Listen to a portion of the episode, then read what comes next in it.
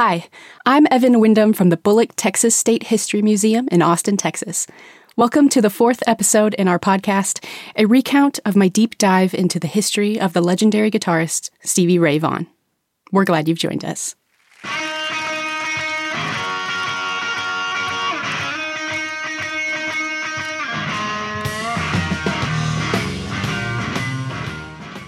In the last episode, we surveyed the Austin music scene of the 1970s and learned how a club called Antone's became a school for blues, where young musicians learned their craft and grew as performers on stage alongside their heroes. Stevie Ray took advantage of opportunities provided by club owners like Clifford Antone and music legends like Albert King. And, bit by bit, Double Trouble built up a following in Texas, playing night after night in clubs honing their unique sound in front of rapt, if often modest, audiences.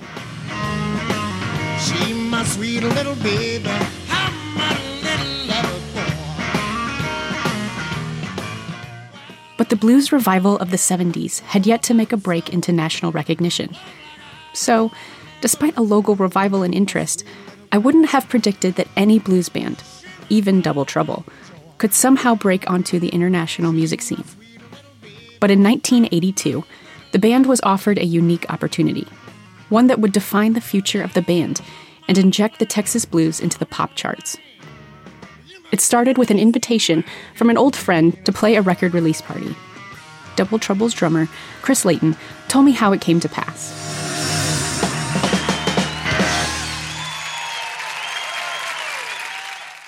Lou Ann Barton got a record deal with Elektra, and Jerry Wexler produced it. He's another iconic American music person. Atlantic Records, he could give you a long list of people he was involved with. When her record was to debut, she called us up and said, You guys want to play my record release party? We're like, Yeah, we didn't have a record, we had nothing.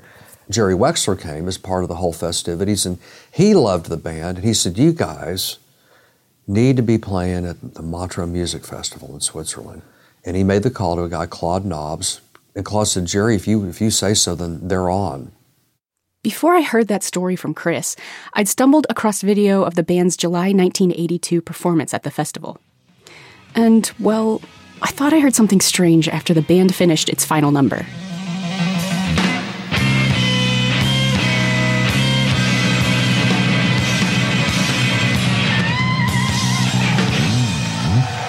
Thank you very much. Thank you. I'll see you later.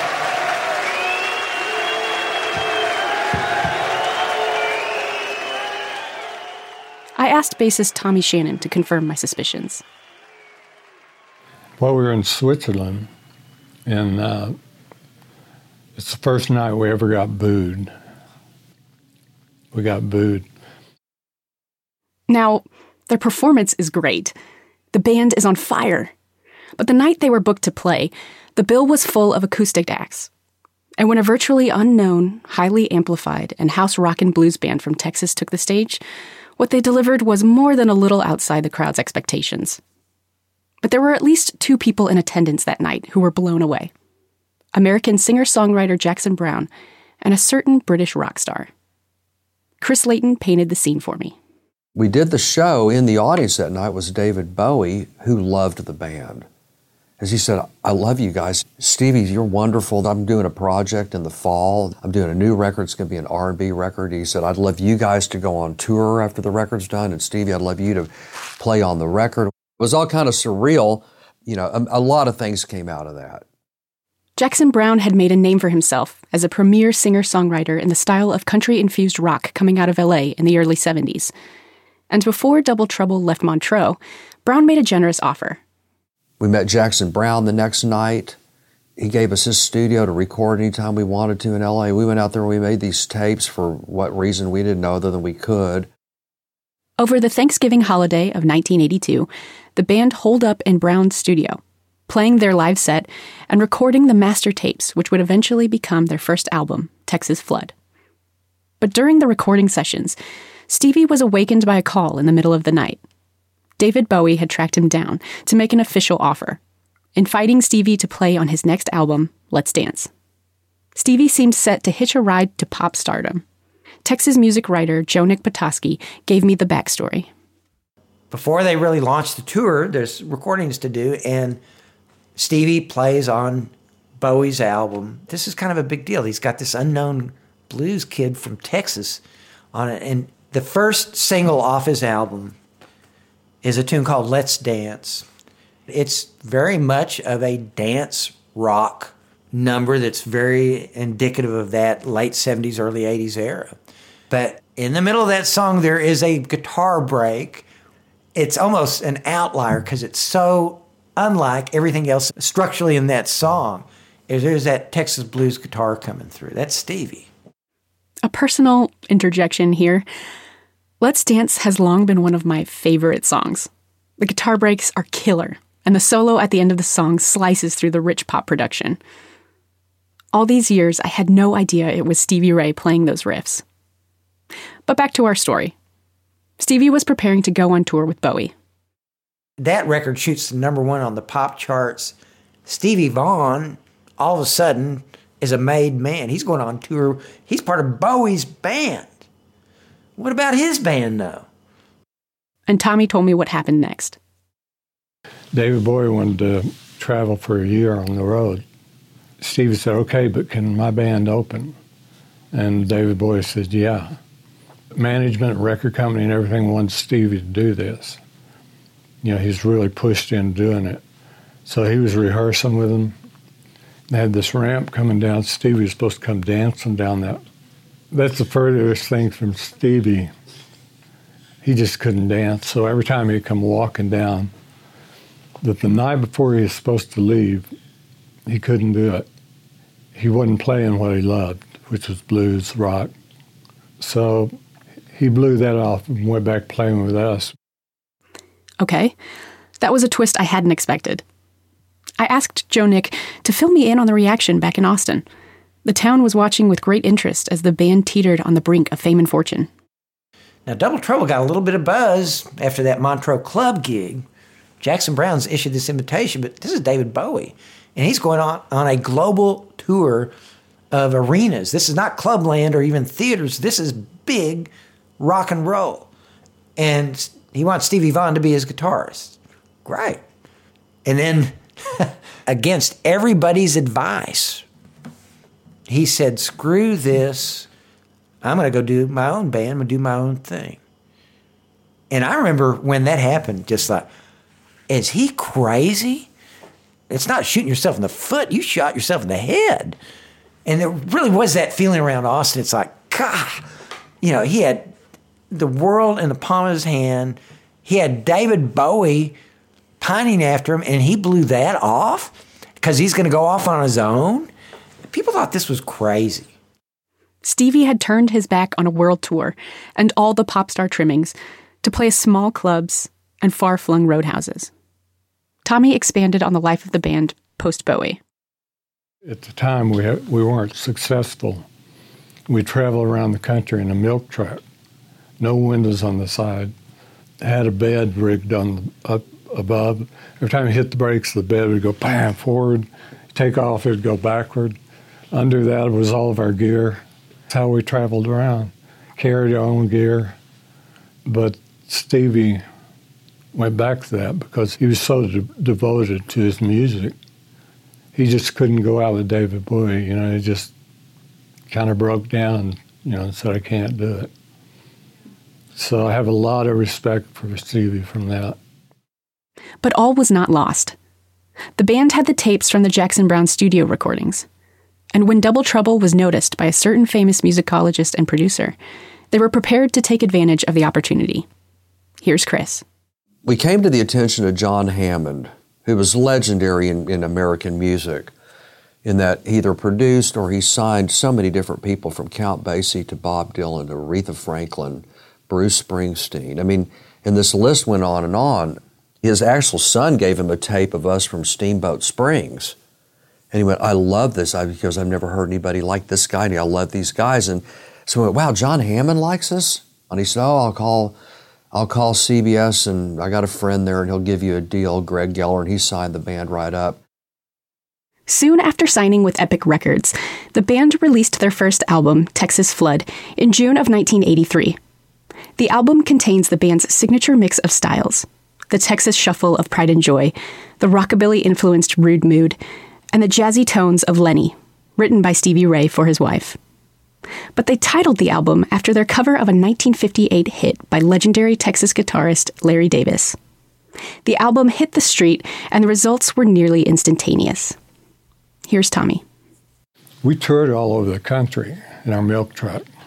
There's this club in California, I can't remember the name of it, but we played there, and there, there'd be maybe 50 people there, something like that. We came back there after Texas Flood came out, and there was a line all the way around the block. Our first instinct was, who else is playing here? Who are we opening for? And then we realized it was for us. We knew then something good was happening. From Austin, Joe Nick was watching and taking notice. All of a sudden, that record just shot up the charts. And you'd hear it everywhere.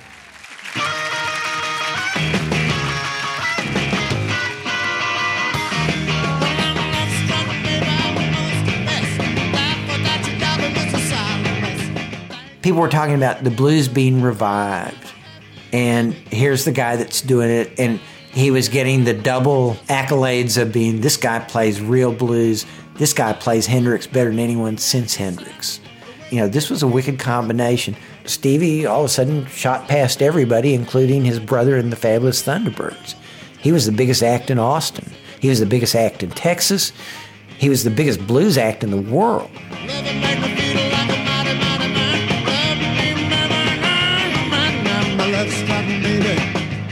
In 1983, an Austin City Limits TV performance broadcast the band to a national audience. And then, the album's title song, Texas Flood, was nominated for a 1984 Grammy Award as the Best Traditional Blues Performance, a category created only the year before. The tune Rude Mood was nominated as a Best Rock Instrumental. And the traditional blues community was also paying respect. The 1984 W.C. Handy Awards recognized Stevie Ray as Entertainer of the Year and Instrumentalist of the Year. Crowds got bigger and the demand for touring greater. The blues had cracked the pop charts in the US and was holding its own in the heart of an era known famously today for new wave bands and as the dawn of the age of rap and hip hop. Stevie Ray Vaughan and Double Trouble produced a quick succession of follow up albums Couldn't Stand the Weather and Soul to Soul and the original power trio expanded to include keyboardist Reese Wynans, adding new sonic possibilities to their live performances.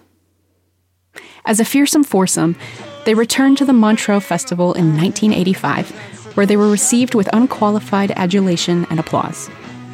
And in the midst of this newfound success, Stevie took the opportunity to shine a light back on the musicians he looked up to. The night of their return engagement, he brought the Houston, Texas guitarist Johnny Copeland to the stage.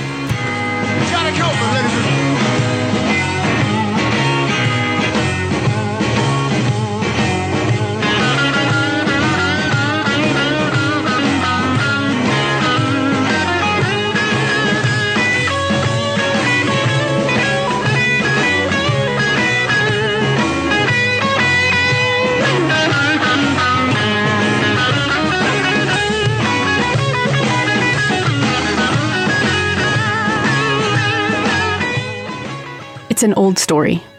A band achieves success rapidly and is challenged to deal with added pressures, new demands. Double Trouble was no exception. But it wasn't just the logistics of managing a popular band that presented challenges. Stevie and Tommy had long struggled with substance abuse. And in 1986, things came to a head on a European tour. Here's Tommy. We were in Germany and Stevie broke down. We were doing so much coke and alcohol for years, and they had to take him to a hospital in London, and from there over to the United States.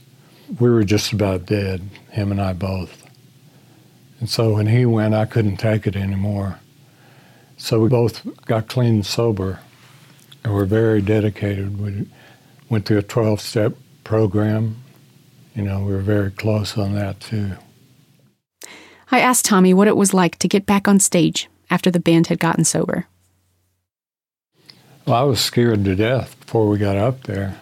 You know, I hadn't played for a crowd without being high that I could remember. You know, I looked out the curtain and saw all those people out there, and I was going, God, I need to drink. but I didn't do it. All of our playing got better, a lot better. If you listen to In Step, the musicianship on that was a giant jump forward for us. The album In Step was released in 1989. Its title referred to the band's newfound sobriety, and it quickly won a Grammy for Best Contemporary Blues Performance. With renewed fire and focus, the band played tighter than ever before, and they accepted an offer to tour with Eric Clapton and Robert Cray. Their albums were selling, concert venues were packed, the blues was infusing the airways, and all seemed right in the world. And then, in a flash, Stevie Ray was gone.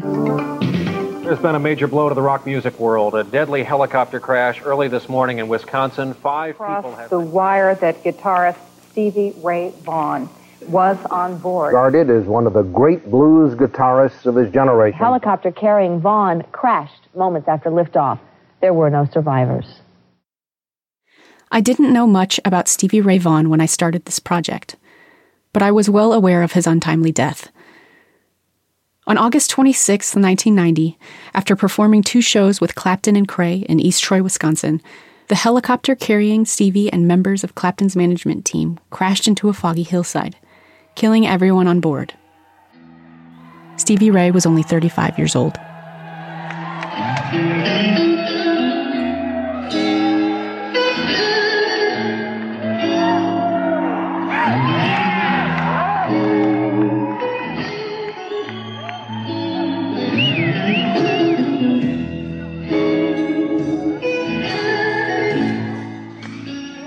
Chris shared some of the details of that sad event and the aftermath. Both Clapton and ourselves had rented this um, flight service. It was a crew team of four helicopters. The real simple thing about all of it is that they had a person in their detail that decided to stay back and do some work at the venue after everything was over. So they said, well, let's offer it to Stevie, that spare seat. And so they did, and he took it and then the helicopter promptly crashed. We found out about it the next morning. We had a, a big meeting. We're called to our tour manager's suite, and, and everybody was there except Stevie. I thought, band meeting. I go, where's Stevie? That's how we found out. Hmm. Yeah, it was dumbfounding. I mean, I didn't, I go, that's, that can't be true. The band returned home to Austin in a daze to discover that the whole town was in shock. 10,000 citizens had spontaneously amassed in Zilker Park for a candlelight vigil. How do you even begin to make sense of a tragedy that cuts a promising life short, disrupts careers, and tears a hole in a family? Chris shared his initial reactions and a perspective over years of reflection. I took his death very, very hard. And there was a lot of things that happened after that that um, I didn't I didn't respond very well to, but because I had felt, I, you know what? Honestly, I'd felt victimized. But today, I can look back and go, you know what? What a fortunate experience. It's the deal of a lifetime, and I got to be there. The Vaughan Brothers album Family Style was released just a month after Stevie's death. It was the brothers' first and last collaboration, and it won two Grammy Awards. Jimmy Vaughan shared how he's dealt with the loss over the last two and a half decades. It's been 27 years since Stevie got killed. And uh, so you got two choices. You can either just go off and, and uh, be sad or you can get back and, and enjoy yourself and do the best you can. And so I've done a little bit of both.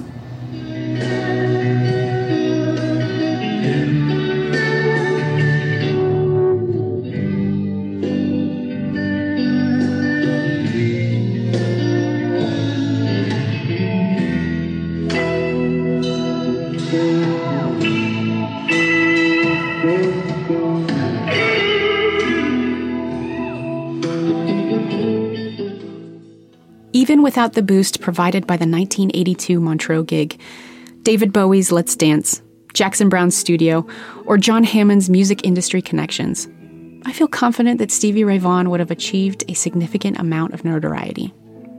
I have to believe that he'd still have been crowned a king amongst the great 20th century guitarists, like Albert King, Jimi Hendrix, and Eric Clapton, to name a few.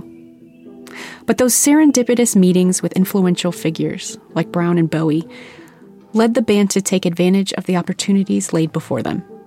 And the results speak for themselves awards, best selling albums, and a lasting impact on new generations of players and music lovers. Join us next time as we survey Stevie Ray's legacy and the positive influence his personality, his talent, and his music continues to have around the world. The exhibition Pride and Joy, The Texas Blues of Stevie Ray Vaughan, was created by the Grammy Museum in Los Angeles and guest curated by Texas blues legend and Stevie Ray's brother, Jimmy Vaughan. The show runs at the Bullock Museum through July 23, 2017. This podcast is a production of the Bullock Texas State History Museum. Learn more at thestoryoftexas.com.